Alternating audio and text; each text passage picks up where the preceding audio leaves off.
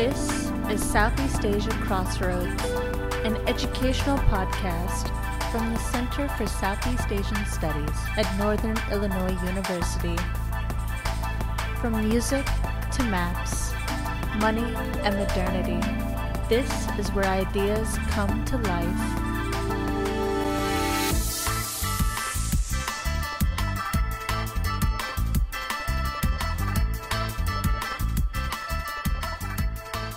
Hello and welcome to another edition of Southeast Asia Crossroads. I'm your host Eric Jones, and uh, with me in studio is uh, is a good friend and colleague, Dr. Stanley Arnold. Hey, Stan. Hey, uh, thanks for inviting me. Yeah, thanks for thanks for being here. How you how you how you holding up in the uh, post-apocalypse, almost book-apocalypse teaching? Uh, he, Stan teaches in the history department with me. Uh, uh, hanging in there. I'm looking forward to spring. That's the thing too. That's always a hopeful sign when it gets a little warmer. Yeah, yeah. Well, um, uh, Dr. Arnold has taught and published widely on on a range of of topics. Uh, you know, from from sort of sports history to public history, uh, and um, today he is here to talk about uh, uh, sort of a talk in an area of research interest, and uh, it's got a great title. It's called "Hey Soul Brother: African American Troops and Vietnamese Civilians, 1959 to 1975." Uh, so let's get behind the music, Stan. Uh, what what interests you about this this particular topic? Yeah, I, I should have said it's uh, the Vietnamese people because, but mainly the civilians. But Sure. here's the thing: I grew up during this period. Um, I was a kid dur- in the 1960s during the Vietnam War, and it was really a flashpoint in my family and in the broader community. And uh, you would hear these stories about the war, um, uh, and uh, we, as kids, we wondered, what are we going to do when we're drafted? Uh, when we're a little. Yeah. older, maybe we'll join the Coast Guard or something like that. That's uh, D- d- people in your in your family or community were, were called up and served in, in, in Vietnam and other conflicts. yes, yes, yes. You know, I come from a, a, a family of a lot of military veterans, um, and just in the in the broader in the local community. Um, yet at the same time, there were those that were against the war.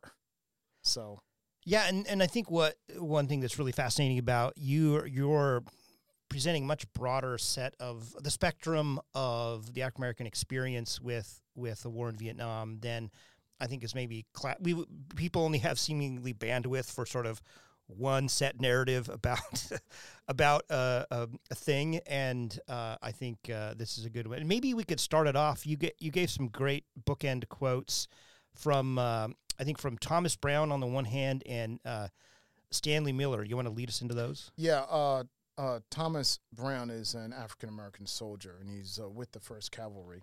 Um, he's in Vietnam in uh, uh, his tour, usual tours for um, were one year. He was there from '66 to '67, and um, he expressed kind of a kinship with the Vietnamese people that he encountered. Um, he he believed, quote, they were put upon, as was part of our history, struggling like us, like hell, and a lot of us who are black Americans. Uh, if not having lived it ourselves, uh, can tell you about it uh, as part of our collective vision, where our families have struggled with the boot on the uh, neck. So, um, and um, some African American soldiers felt this way. Uh, on the other hand, there was a sergeant named Stanley Miller who uh, stated, quote, the Vietnamese don't appreciate what we are doing for them. They call the Negro soldier names and treat him like dirt. So you have these different opinions of the Vietnamese people. Uh, Do, do you think? Do you think so? So you have like one side that is that is um, you know that sees what are what are certainly after the fact obvious parallels between um, the struggle for uh, independence and sort of uh, you know uh, sovereignty that that the Vietnamese people were struggling with, and and uh, the the plight of the African American soldiers, uh, African Americans in in U.S. history. Um, was that was that a f- do you think that that um, and obviously there are famous examples maybe like like Muhammad Ali who Exactly. who who at the time and the place like you know pointed you know finger exactly at that I don't sentiment. I don't have any quarrel with the you know the Viet Cong. Yeah. You know, Yeah. basically. Yeah, yeah, no, right, and it's sort of maybe the most famous example. And the, the uh, but um, you know, you wonder uh, at at the time. I mean, what? So you and you you said you have a family with with uh, people who served, and you like how there's a complicated uh, relationship with. Uh, ser- service. I mean, was it was it a vehicle for sort of upward mobility as well, like uh, or or the the the you know how sort of um, um, American pride from from blacks like like what are some of the complicating like issues that that were on the minds? Obviously, there's um, a, a couple things. I think later on there are people who get who who are drafted, and you know some of them are resistant toward the the draft. Um, on the other hand, it seems to me that the, the folks that, that came in earlier, late 50s, early 60s, before the war had really started, as sort of advisors. yeah, uh, or or just um, look, I had I had, uh, I know people who were stationed as part of the you know. I feel like we're back into it. The Cold War, uh, you know, Yeah. uh, defense in in in Western Europe, um, Right. part of NATO. So you know, I had cousins who were in Germany, for example. Um, Okay. But uh, a lot of people uh, joined, and again, I have uh, friends and family who've spent 20 years or more in the military. They joined because of the economic opportunities, educational opportunities, travel, and you know also also patriotism. And I think a belief that um, if you contribute in this way, um, your path toward acceptance Oh, is right. going to be right the kind of uh, respect the veterans you might that might rub Ex- off on you Ex- exactly, exactly, exactly. And you're you're demonstrating, you know, whatever issues in terms of discrimination that you're yeah. still that you're still patriotic. Uh, du Bois says uh, during World War One, close ranks. Um, that is, uh, whatever issues uh, that you have, this is this is larger than what's happening at home. Okay. I mean, so you, you bring up Du Bois. Um, uh, what did uh, take us back to um, you know maybe the, the the the conflict, the Philippine War? Um, what was sort of the what were the discourses about um, um, black soldiers who were serving in the conflict in the Philippines, the Spanish American War, and then the then the then the, the eventual sort of taking of the Philippines by the Americans? It was strikingly similar to, to Vietnam because you do have um, an independent black press that's growing. And there are um, journalists are saying, you know, this is about America. This is about um, this is about um, patriotism, and we are glad to participate. On the other hand, you have individual soldiers um, and some uh, activists and intellectuals uh, like Du Bois, like Ida uh, B. Wells Barn, uh, Ida Wells Barnett, who are critical of this, who see the uh, see this as um, America's imperialistic ambitions. Uh, And even and even soldiers like uh, is it is it David Fagan yes, who like like t- like w- w- so, so our, our listeners might not know about. Yeah, um, there are a number. One of the things that the um, uh, the Filipino uh, independence movement does is they have propaganda and they encourage uh, black troops, especially, to desert. Now, a small number desert, but this one um, soldier from Florida, David Fagan, actually becomes a leader in um, the Filipino uh, independence movement. That is, in terms of the uh, the military struggle. Uh, Wow. He's shrouded in history because it's not really clear uh, whether he's killed. Um, uh, there was a bounty placed on his head, and supposedly a, a body was produced. But there are other stories of hi- Yeah. of him disappearing into the jungles and marrying uh, a, Filip- a Filipina and living peacefully. Yeah, right. I was just thinking of the the, the you know the occupation the decades later, like that. Um, you know, he would still be persona non grata Exactly. and probably a standout. Uh, you know, exa- uh, unable to blend in. Um, yeah, no. So so there's there's and and so and but similarly, the the scholars like Du Bois and others were, and Wells were looking at you know the the racial struggles and the prejudice that those were being um, visited on the Filipinos in the same way that did did Filipinos, um, uh, you know, resistors try to try to uh, send those messages to African American soldiers and and press. Uh, yeah, definite, definitely, definitely. They were they were aware. Obviously, the technology and um, the means weren't as sophisticated as uh, later. Um, that is during um, the 1960s and 70s in Right. Vietnam. But um, yeah, there was, uh, and I think um, you know the military was obviously still segregated at the time, and I think some of the language uh, that was used to describe uh, Filipinos by um, American troops um, was an issue with African American troops because they could see the the parallels. Um, You, you mean like like dehumanizing dehumani- sort of exactly, like, okay. exactly um, Right. within the United States. So, um, you know that that was an issue um, in a way that um, you know certainly fighting against the um, the Germans in the First World War um, w- would not be. Right. Okay. Sure. Yeah.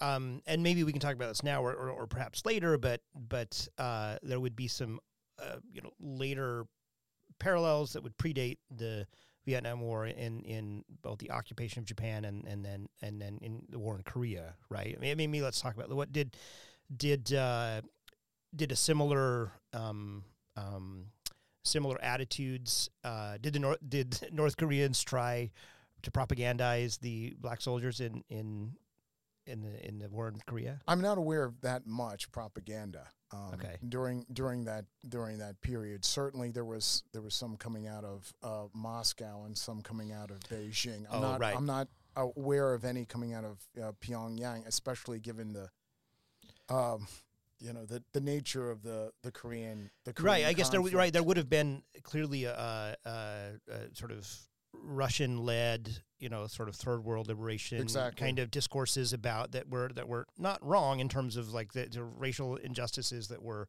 inherent in in these colonial and post colonial states, right? So they would have had that kind of workbook of yeah, exactly. That, Yeah. you know, coming from the Comintern for example. yeah, yeah, Um, yeah. but um, you know, given that um, I'm not too sure how strong the North Korean propaganda uh, apparatus was, given that the, the way the war kind of seesawed and you know the you know uh, in in terms of Right. the you know the the uh, moving up to the Yalu right in the first year of the war and the taking of Pyongyang and then the uh, how it uh, moved back to the uh, 38th parallel. Was an interesting um, uh, side that I hadn't um, I hadn't really been exposed to before was some of the uh, it tells about Ho Chi Minh's uh, essays and thoughts on race that I thought were were pretty fascinating. Yeah, this has just been translated into English last last year. And th- this is before the war, right? This are- is this is uh, before the war. Okay, when when uh, Ho Chi Minh was on on the road, as it were, uh, in Europe, and spent some time in America. he was Kerouacking around. exactly, And yeah, yeah. exactly. That's the only way to to dis- to describe it. Um, but he wrote on lynching, the rise of the KKK, um, the sharecropping system, the justice system, and segregated um, education uh, in the United States. Um, and um, uh, I was uh, really surprised that um, you know he he also looks at um,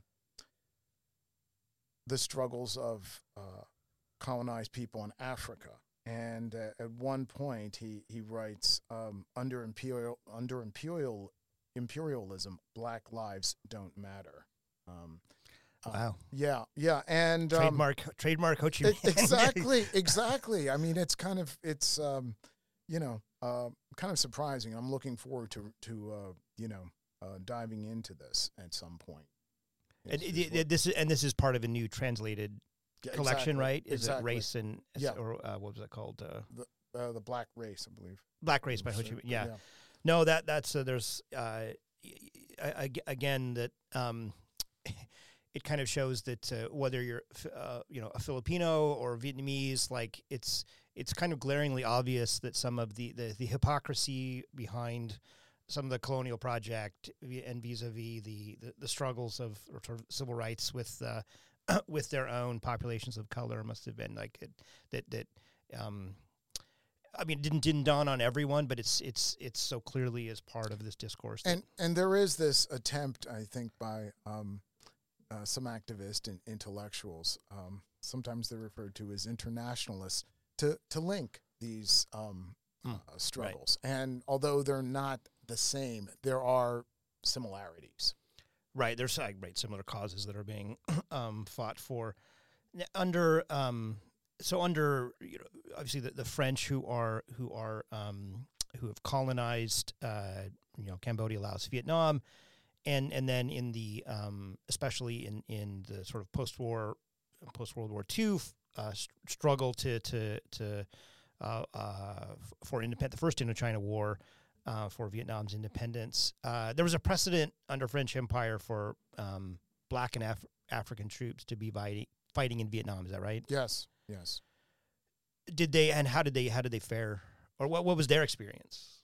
Well, here's the thing. Um, uh, they're they're brought from two places generally. Um, that is uh, the French West Indies, uh, okay. colonies such as uh, Martinique um, and Guadeloupe, uh, just to name a few, and also from the French colony French colonies in Africa, um, whether that's West Africa, or equatorial central Africa. Okay. Um, and the thing is, um, small numbers begin to come in the, the late 1930s. Um, and um,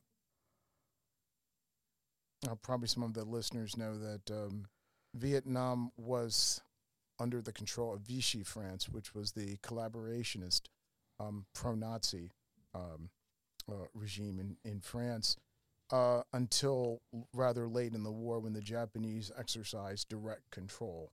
And uh, certainly that was a, a, difficult time for anybody under, under French rule.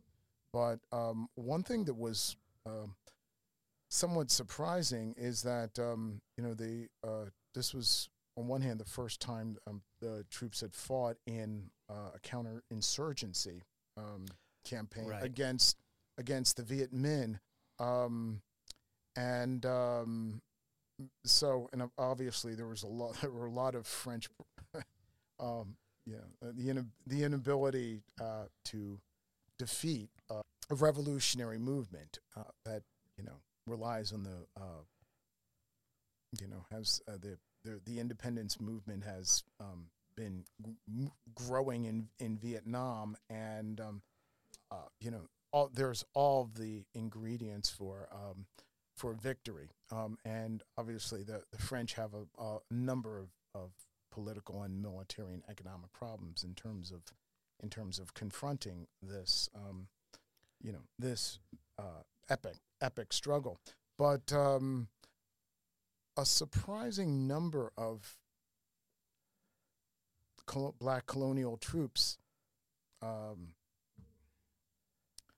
seem to get along with the, the population, or I should say, um, uh, they they marry or have relationships with Vietnamese women, and um, uh, when the French depart, uh, some of them depart with their yeah. their and or, husbands or or don't. Like one striking example you brought up yes. was Jean Bedel Bokassa. Say a bit about him. It's like pretty yeah. incredible yeah. career. Yeah. Um, Bokassa uh, comes to Vietnam when he's 18. He's from French Equatorial Africa, and he marries a Vietnamese woman. Um, but he also has relationships with uh, several other Vietnamese women, and um, uh, Bokassa rises within the ranks of the, the French army. He he fights during uh, World War II, and also um, uh, he's he's in Vietnam actually before uh, World War II, and then will return to Vietnam in uh, in the late 1940s, um, and he'll become very well highly decorated, winning the uh, Croix de Guerre, uh, the Legion of Honor, these very um, uh, prestigious French military awards. but um, he attempts to leave with uh, one of uh, the women and several of his children, but um, is not allowed by the French, and is also Hmm. convinced that um, that he's going to return to uh, to, Viet- to to to Vietnam, but ends up um, ends up in back home um, in um, uh, Equatorial Africa, which is by uh, the 1960s is known as the Central African Re- Republic, and he begins a, a climb, uh, his climb to power, and will eventually become uh, lead a military coup and become a, a dictator, and return to Vietnam in 1972 as to- dictator. uh, yeah, but to look for members of you know his his daughters, and is Oh, wow. un- is unsuccessful. In 1972, he's back there. Yeah. Like, yeah, like this, not not exactly um, good time to travel No, in, no. in Vietnam. Yeah, like, No, like it's without complications. like, Exactly. yeah. wow. Yeah, That's uh, that's yeah. so interesting. Yeah. What a what a. There needs to be a film about that guy. Um, Yeah, and I think, um, and and I think, um, for the most part, uh, they're ex- uh, these Métis, these um, Afro Vietnamese, uh, are you know, eventually become French citizens, um, and seem to be scattered throughout the the French colonial empire. Some ending up in metropolitan France, some ending up in the West Indies, some in Senegal. Yeah. Um, and um, uh, there, there's certainly, uh, obviously, some uh, issues in terms of their uh, acceptance in Vietnam, but they find they find uh, throughout the French colonial empire more acceptance.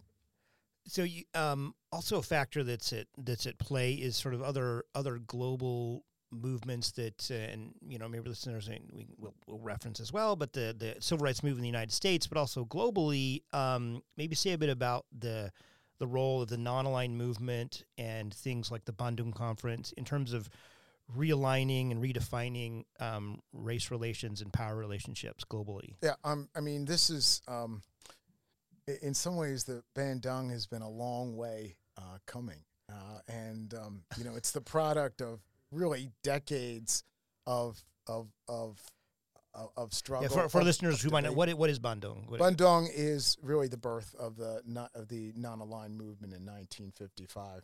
I wish there was somebody here from Indo- uh, who was a Indonesian scholar who could probably get into the more detail, but it was um, uh, uh, right, but the non the non-aligned non-aligned movement is this is this attempt to like not not have not choose sides in, In the in, Cold the War. Cold War, Exactly. U.S. or, or, or Russian, but instead to to to remain neutral, non-aligned. non Um, non-aligned and to you know focus on um, economic development focus on um, and the there's still a lot of the so-called third world that's under colonial control and it's also Yeah. there to uh, you know the Bandung conference is to provide support for these independence movements and, and a lot and a lot of the non-aligned countries were former former coloni former Exactly. colonies, and uh, like so di- were with, race was a particularly part of the consciousness of not want of having wanting to have sovereignty and autonomy and to not. Is that right? In, Yeah, in yeah, non-aligned, like yeah, definitely, definitely to, you know, um, define their own destiny. And there were, uh, you know, a number of African Americans who attended Bandung, um, including, um, mm, um, I believe, pretty sure Du Bois was there, but don't quote me on that. You might have to edit that out. But certainly, um, certainly there were African Americans present, and um, you know, this comes at the same time that the civil rights movement in the United States is gaining, um, you know, strength. Yeah, I mean, I think that like part of the um, you know, part of this history of the civil rights in the United States that maybe is less less talked about is the the way that there's a, there's a global zeitgeist for some of these things that are that are um, we you know we kind of imagine maybe in typical U.S. history style that like it's only happening here, it's unique here, but it's part of a piece of things that are happening um, globally, right? So so the so those uh, the the civil rights movements in the United States are are um, you know a, a part of a global discourse. Yeah. I guess what I'm. Um, you know, certainly the the anti-apartheid struggle in South Africa, which gets rolling in the late 40s, uh, early, Yeah, early yeah, right. 1950s, and um, as like the national issue there. Ex- exactly, yeah. exactly, and and certainly, um, uh, well, here's the thing: the um, emergence of the UN is, um, I, I think, viewed by a lot of uh, folks in the civil rights movement as a very positive um, development. Um, that is, you know, you're you're going to have this forum that's that's going to um, stress um, uh, global uh, global peace, but also um, you know racial equality uh, across across the globe.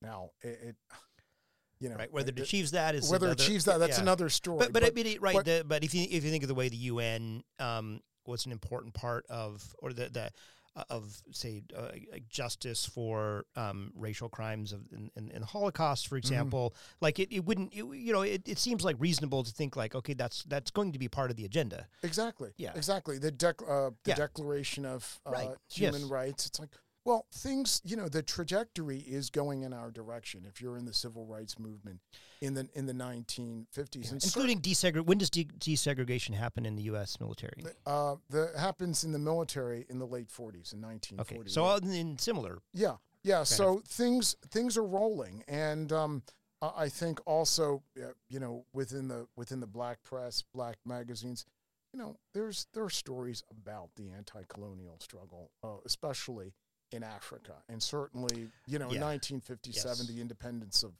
um, the uh, of Ghana certainly is this this touchstone, sort of reverberates throughout Black America. Okay, here's this, you know, first Examples of- exa- exactly, exactly. So things are seem to be moving in the right direction. So a, a, con- a consciousness among um, African American activists about other other examples worldwide. Uh, but I guess spe- uh, uh, Africa would be of obvious interest Yeah. the Yeah, and and and one of the things that uh, strikes me is that um, you know, on one level, this is um, uh, going to be um, an issue uh, for the African American intelligentsia. Yet at the same time, it, I think it's filtering down into the, uh, you know, the, the the community on all different levels. Okay. right a, a, a, a- vision of the, the well it, it must have been you know encouraging like this is this is we're part of something that is uh, uh, uh, happening everywhere. Everywhere. yeah. Yeah. Yeah. And This is the we're we're on the right side of history. Exactly. And it's moving Exactly. Yeah. Um, well, the as we uh, spoiler alert, it doesn't always. it doesn't. It th- those things don't get settled out immediately, and the the U.S. goes to um, uh, you know gets involved in the uh, in the in the war in Vietnam, and uh, and African American soldiers are a uh, are an important part of that. Um, maybe what are what are some of the demographics of uh, African American soldiers who are um, who are uh, going to Vietnam? Overwhelmingly um, from uh, working class, lower working class, and and poor. M- more more so than than white soldiers. Would you say? I would I would say it, it's it's strikingly similar. Okay, Um, right. It's it's it's it's quite similar. As- Um, that especially then the the draft was going to cut across those. the draft. Yeah. Exactly. Exactly. Yeah, I would say there's a lot. There are a lot of similarities.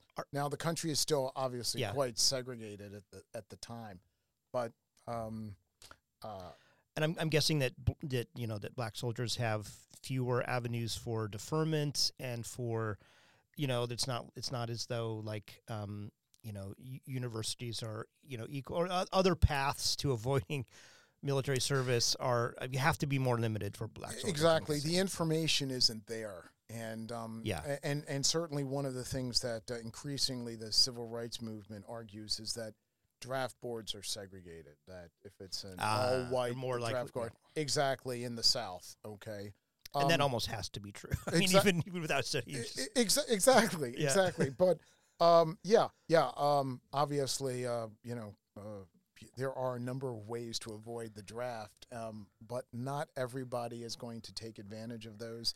Not everyone has the information. You know, this is the 1960s. You, you simply just can't Google.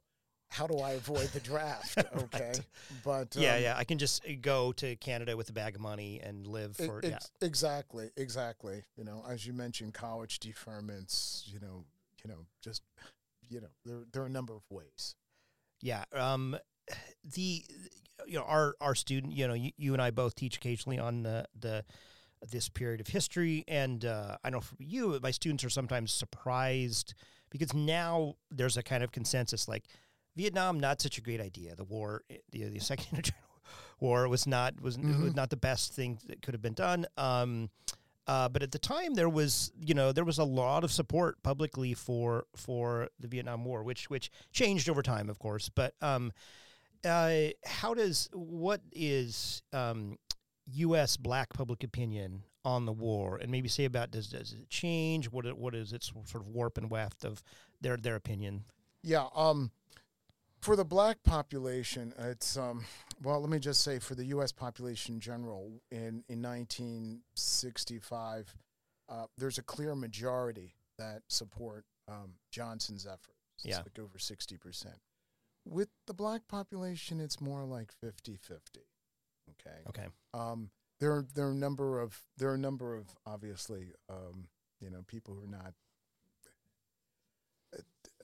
are, are unclear about where this is going. Now, obviously, this is also coming at a time um, of rising expectations. You know, the civil rights legislation is being passed. Um, there are these massive public programs, the Great Society. Yet at the same time, there's also um, a lot of frustration, especially outside, um, well, in the in the South, but also across the country in urban areas. Um, so, uh, and there are a number, obviously, of urban uprisings um, in the mid in the mid 1960s. did did your family represent some of the variety of opinions? Yes, on war? most most definitely, most definitely, and I think in, in many cases, And so this is, I guess, for listener, this is Philadelphia. This is sort of uh, an- you know an urban population. yeah, yeah, yeah. I mean, you know, we're uh, in the city, but also you know in the suburbs as well.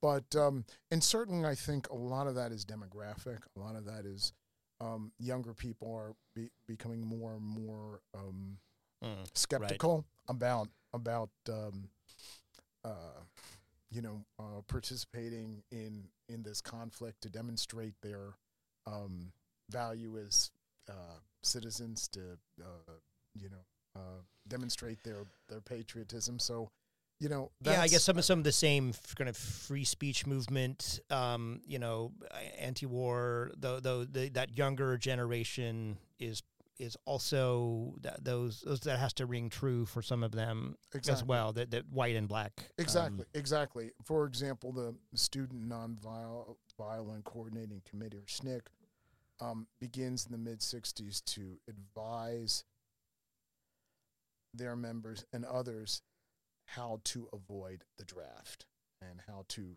how to resist. Um, and um, the war will uh, create a fissure in the civil rights movement. And that's that's that's important to to tell with um, leadership being divided, especially after King's yeah. April fourth, nineteen sixty seven speech in Riverside. Now, so our, our, our, our listeners can't know this, but you know, due to Stan's youthful visage, uh, you might expect that he has uh, no memories of of uh, of. But he in fact he in fact does. yes, Uh, very vivid. d- d- um, do you remember sort of what those sort of prevailing? Uh, you, you were you were kind of a teenager towards the end of the war, like that. Uh, Yeah, I was. Yeah, I, I missed I missed the the war. Well, the the draft was over, but yeah, in seventy five, I was a teenager. Yeah, yeah, and so yeah, that that uh, I guess that had had the had the consensus uh, closed, like say with your with your family, like this was not a great idea. Yeah, yeah, and the the um the fascinating thing about the an- anti-war sentiment in the United States is that um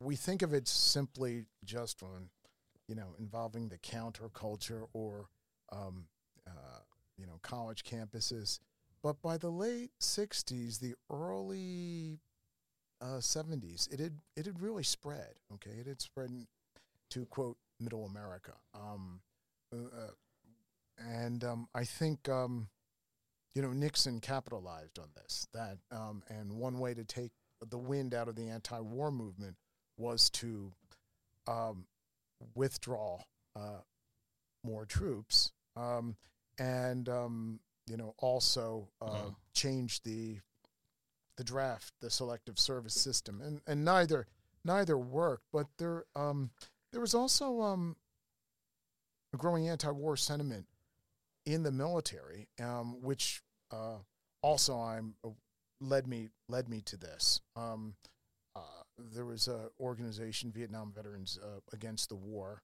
and um, this has not been discussed that that much. That there were these basically mutinies in some in some places, both uh, stateside Yeah. in in in Europe and also in in Vietnam, and um, I don't know if you've seen the Sir No Sir. Yes, the yes, documentary, I've which is pretty pretty I've used that in my class, but I I rec- I recall um, hearing, and I need to do more research on this. That by 1970, a majority of business leaders in the United States were against the war, Hmm. um, and they're clearly not long-haired hippie freaks or you know Yeah. uh, you know, peaceniks as they were called. But um, there was a growing realization that this this this was a you know a divisive issue. It was a drain um, on uh, you know public on the public purse, um, and that um, it we, we were mired. It was a it was a quagmire, and that was that was uh, seemed to be a widespread. and if you think of an issue like like fragging or like you know real dissent in in the right where where which is like that that is sort of not so friendly fire um, um uh, within the ranks as a as a way of of openly resisting um you you if you think of you know African American soldiers would have had a double like anti-war and then sort of racial aspect you know the, the the the sort of um, documented, but still a lot more needs to be done about this sort of the, the clear kind of racism that is that but still prevailed in in the service. And and see, this is uh, one of the things that I'm interested in is um, race relations in the military um, during Vietnam, and specifically, um,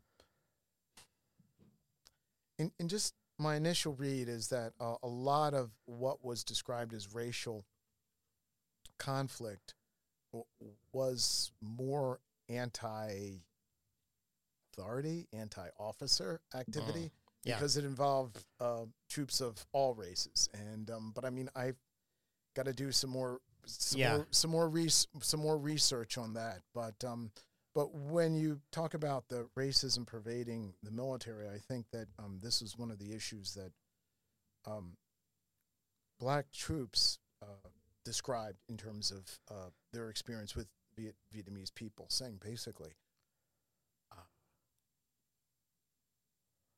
I've been, you know, whenever they were treated um, with, uh, wi- discriminated against by by the Vietnamese, it's like they don't know too much about. Um, they don't know these terms. They don't understand the concept of segregation.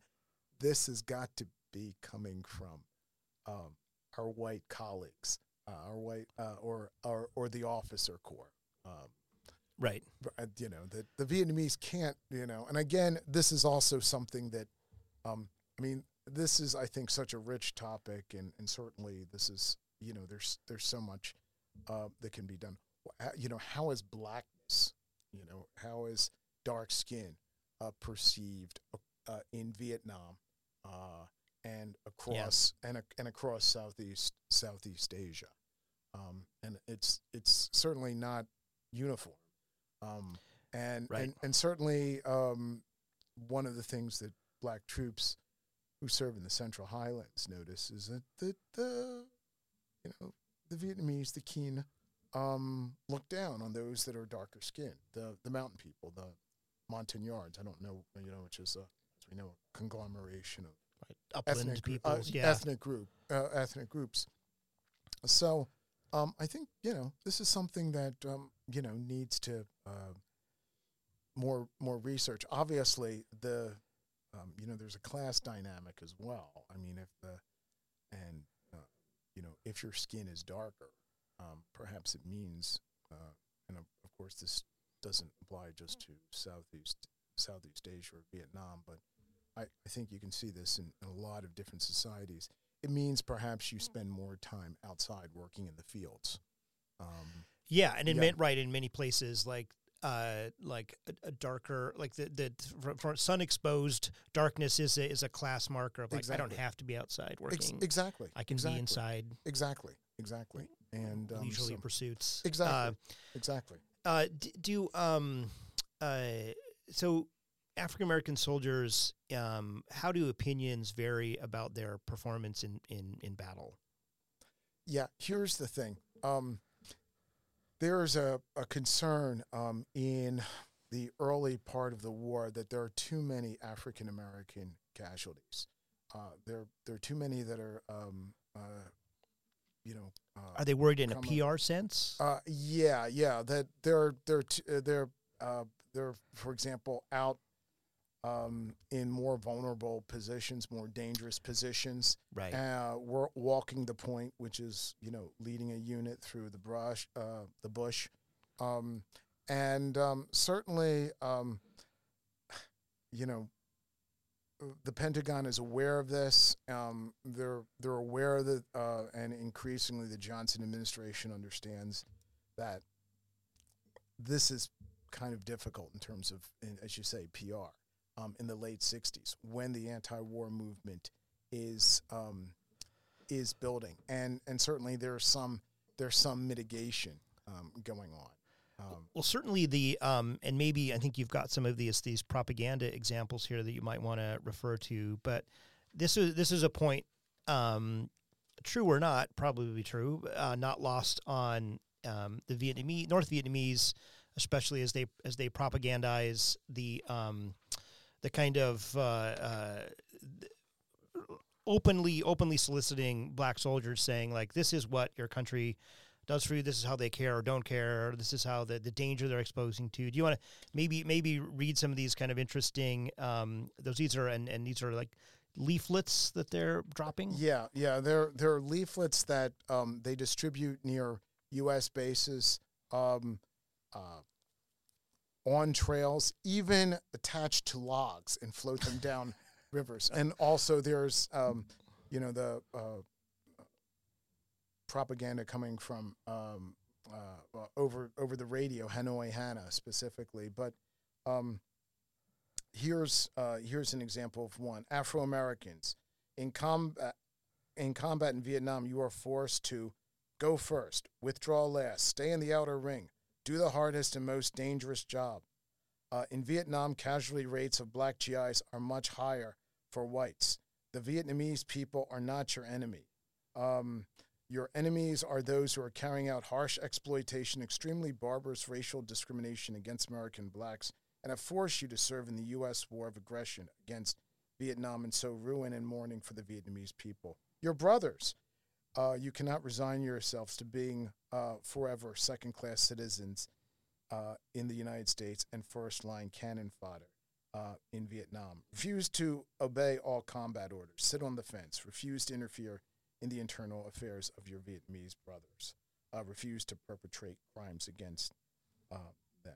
So, um, you know, you have you have these leaflets that are that are um, that are published, um, and they they you know understand you know they use like in the United States you were called the N word, um, and so there is a great deal of understanding, uh, at least um, from the uh, the NL the NLF. Um, It's like specific and targeted marketing, like Ex- like exactly, and you know the North Vietnamese. What's you know what's going on? How to, you know, uh, you know how to possibly impact African American troops. Do we know what um, effect this had? I mean, there there were some some um, cases of of uh, soldiers who who defected, but probably if it had an effect, maybe and it's hard it's hard to tell. Sort of weapons of the weak style, kind of foot dragging, Exactly, and uh, right this kind of exactly. You know whether whether because at the same time, keep this in mind, um, and as the war goes uh, goes on, continues, you know, there's more anti-war sentiment um, among the military among military personnel. Um, you know, there's there's more exposure. There are troops wearing, you know, peace signs um, and wearing wearing FTA, afros. quote unquote, free the army. Yeah, exactly. yeah, Exactly, exactly. And one of the things, um, and I didn't really get into this, is um, some uh, some of the accounts by black troops were, um, well, the Vietnamese are our brothers and we understand us and I'm, I'm accepted here. Yeah. Um, uh, one of the things that um, I, uh, has to be um, uh, articulated is that um, a, lot of the negative, uh, more uh, more negative ac- accounts come later in the war. Um, that Mm. is, um, uh, well, when I was here first, um, I was, you know, the, I got along with the Vietnamese people, but when I returned a few years later, the mood was definitely different. Okay. Yeah. So I mean, that's that's something, and and it and it's in some cases it's not necessarily um, uh, you know uh, that that clear cut. Um, one of the you mean that, that it's that it's racial or that, that it's war fatigue or it, that whether it's war fatigue, whether um, whether it's it's just uh, you know on the part of the Vietnamese anti Mm. anti American, anti foreigner, um, but um, uh, you know, and it's like I uh, one of the accounts is from uh, Lamont Steptoe, and St- I know Steptoe. He's a um, he's originally from Pittsburgh, um, and he's a um, pretty well known poet these days in um, in Philadelphia, and you know he you know dis, dis, describes um, on one hand um, pretty discriminate hearing discriminatory derogatory language from a a a hooch maid, a woman who is um, you know takes care of the um, you know uh, cleans and and and and uh, does that sort of thing at um, in a uh, GI in a in the barracks. Um, you know these you know that the uh, blacks have tails and that sort of thing. On the Mm. other hand, um, he's like, well, you know that's an old trope, and where did the Vietnamese get this from? You know. On the other hand, on the other hand, um, uh, you know, Steptoe says uh, at one point, well, I mean, I've I've I've met some Vietnamese. I, you know, I've fallen in love with a Vietnamese woman. Um, her her family wants her to marry a Vietnamese guy, but you know, so it's it's not um, it's not always that clear cut. Okay, and that's one of the things about about I think you looking at Viet Vietnam. I mean, there's this there are these these these right it lines- run it runs a gamut It and runs and, a of, gamut. and you you brought up also that sort of you know dehum- casual and and overt dehumanization are are just part and parcel of of of war in, in, Exactly. in general and so i mean maybe say a bit about what um to what extent do black soldiers participate or not participate in the kind of um you know uh, racializing the dehumanization of sort of the, the, the Vietnamese and then maybe vice versa from the Vietnamese side. Yeah, here's the thing. I mean, I think that um, one of the things that I uh, increasingly uh, the black soldiers don't um, appreciate are the the terms that are used to describe the Vietnamese. Um, Steptoe, for example, um, is in officer candidate school, but then leaves because uh, he doesn't like the language directed toward the Vietnamese. Um, and I mean, this would certainly have helped him in terms of in terms of his career. Does he draw parallels like I, that's that's that's Ex- exactly, what I Exactly, and there are a number of of uh, accounts where where black troops are saying like, you know, uh, I'm hearing the same uh, epithets directed toward the Vietnamese as I heard directed or as I hear directed toward me in the in the United States, and um, uh, you know, at the at the same time, I mean, you know, there are black troops who are in, who were involved in the My Lai massacre. Okay, um, yeah there however there is um, a statistic um, uh, there are fewer black troops who are convicted in terms of military court uh, in, in terms percentage wise um, than uh, than white troops um, there are for example fewer black prisoners at Leavenworth for crimes against uh, Vietnamese. Huh. um, yeah so um, that's right that would say something. And and and, and, and when, an assumptive prejudicial court but but but there are fewer of them probably speaks kind of volumes perhaps. Yeah, Like, yeah, and I mean there are these these rumors that are, um, I, I think also uh, that the V the the the NLF um, and the North Vietnamese are not going to shoot you if you are black. Um, there are these rumors Okay. that are f- that are floating around. Now there's But yeah, there are reports from black soldiers that they are treated more harshly and and and, and as POWs or As- like right is that exactly. is that true? Is that Exactly in the in the Hanoi Hilton, yeah, the um black POWs like that. Um, there's actually race baiting. Um, uh, oh god uh, you know, uh, uh, for one example, is there was a um, black POW who was placed with a white POW who was from the South, and the Vietnamese expected, um, you know, them to to, to Right. fight, and they they didn't. And um, uh, in in one, another case, um, uh, a warden was uh, showed a uh, black POW uh, uh, uh, poster, a photograph of um, Lew Alcindor, also known as uh, Kareem Abdul Kareem Abdul Yeah. Jabbar today, and was saying some you know derogatory things, and um, so and and you know this even goes back to the days of the Viet Minh and French colonial troops in the first uh, Indochina War, where um, a few deserted, um, and uh, again the Viet the Viet Minh, you know. Uh, broadcast about French or anti-French riots in Dakar in Senegal, um, but there were um, uh, colonial black colonial troops who complained of their treatment as as POWs. That um, that uh, French or uh, French Foreign Legion uh, troops received as POWs better Huh. uh, treatment from from the Viet Minh.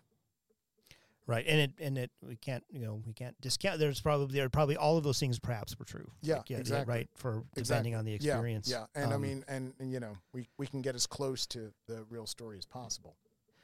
so another um, aspect, you know, that this was, you know, we we brought up in um, Jean Bedel Bokassa's case, but the um, in also and for U.S. troops, uh, white and black soldiers had sort of familial and even sexual relationships with uh, Vietnamese populations. Um, maybe say a bit about what became of these Amerasian um, children born out of these unions. Okay.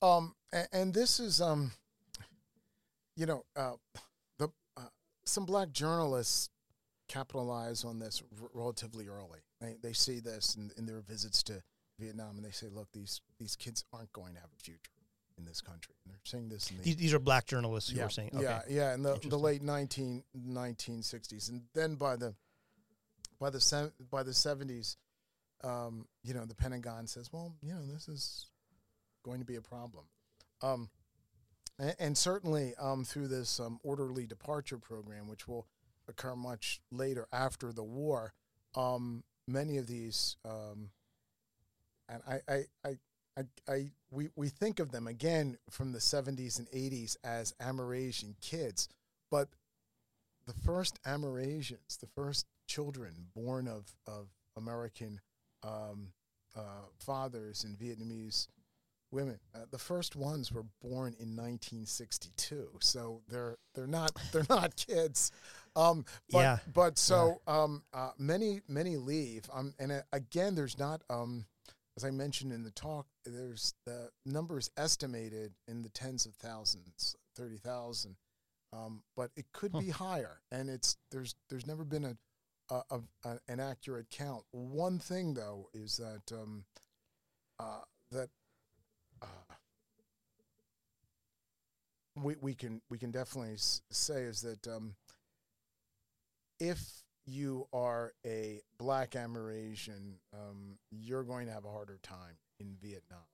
Um, uh, there's there there seems to be more color discrimination now. Um, you know, it, this is happening, I think, on a petty official level, but you know, just in, in terms of um, everyday um, interaction. right? They're intersectional things that you know that, that are Exactly. that are that are that are going to add up uh, Exactly. in in Yeah. ways that. Um, yeah.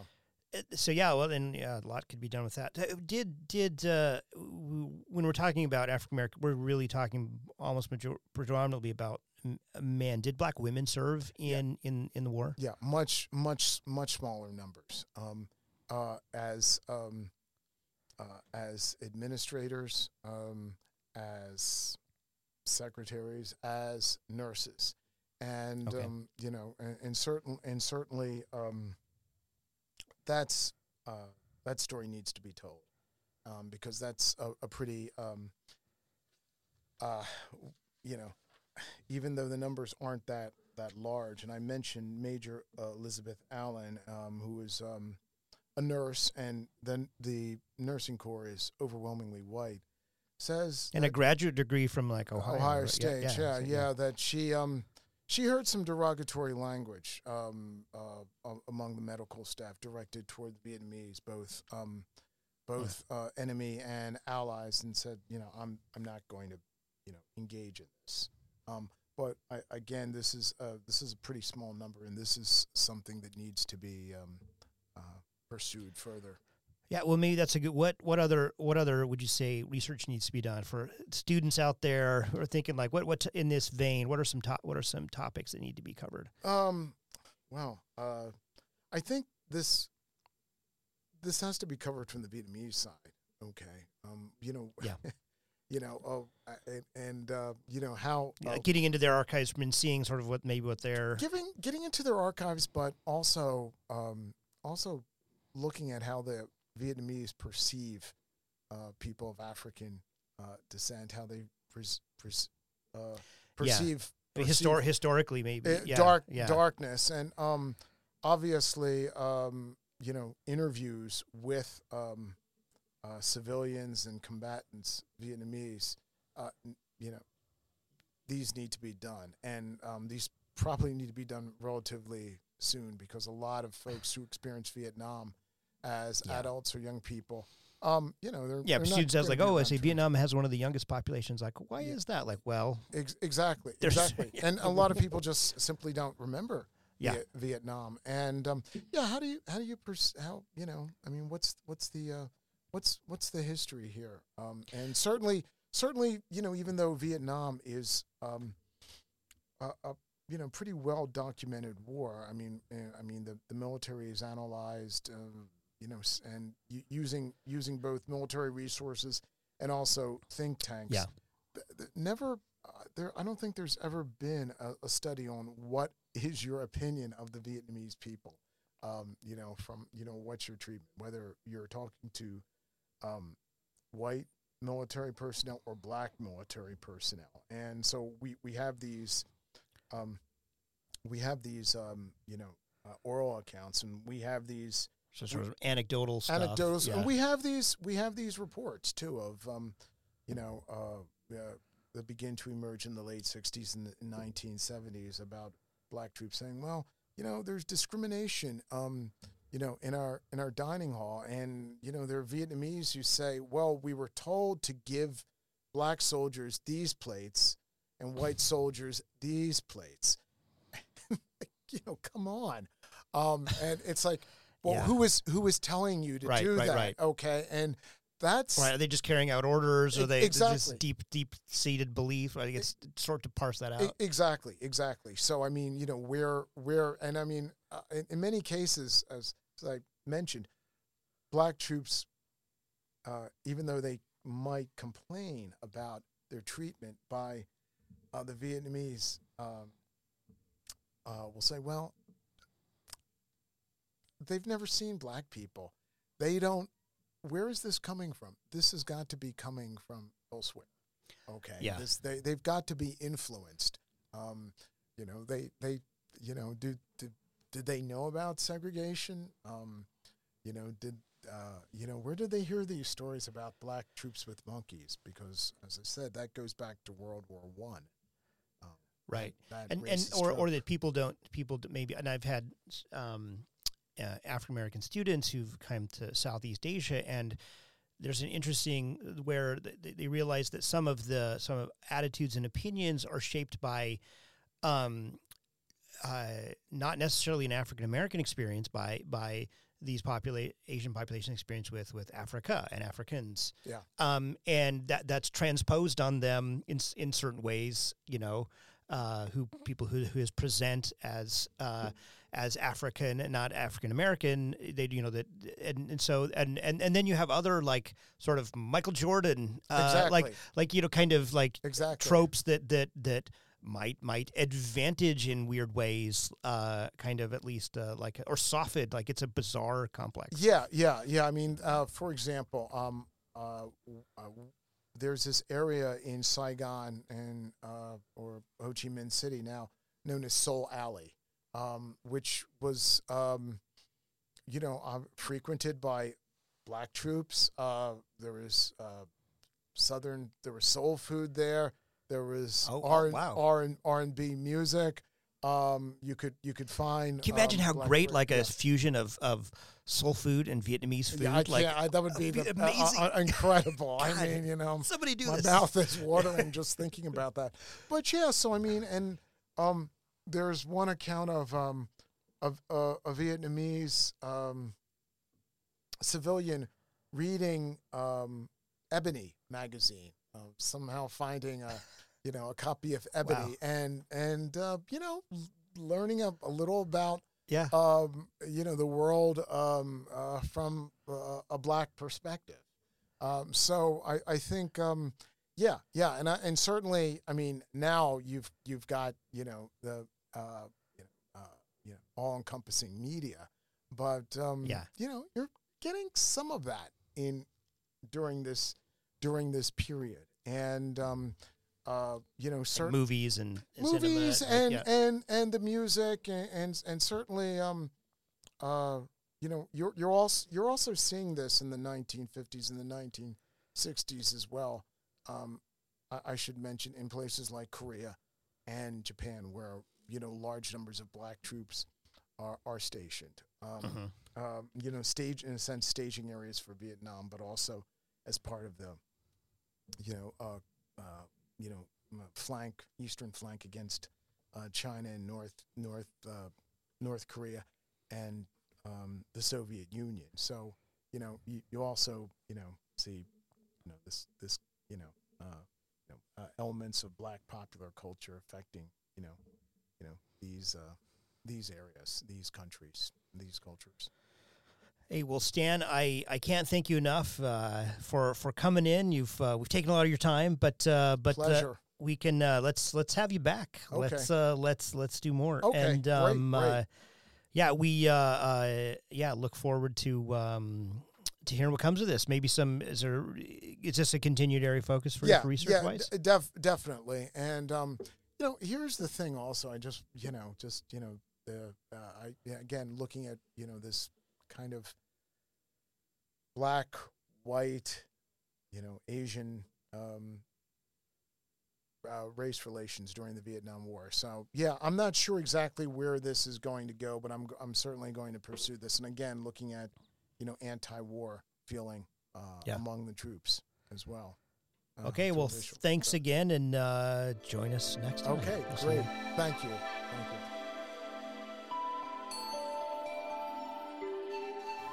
Thank you for joining us on this episode of Southeast Asia Crossroads. We would like to give thanks to Tantracum for the use of his track Electric Can, and a thanks to our audio producer, Amelia McCoy. Thank you for joining us, and we hope you tune in next time.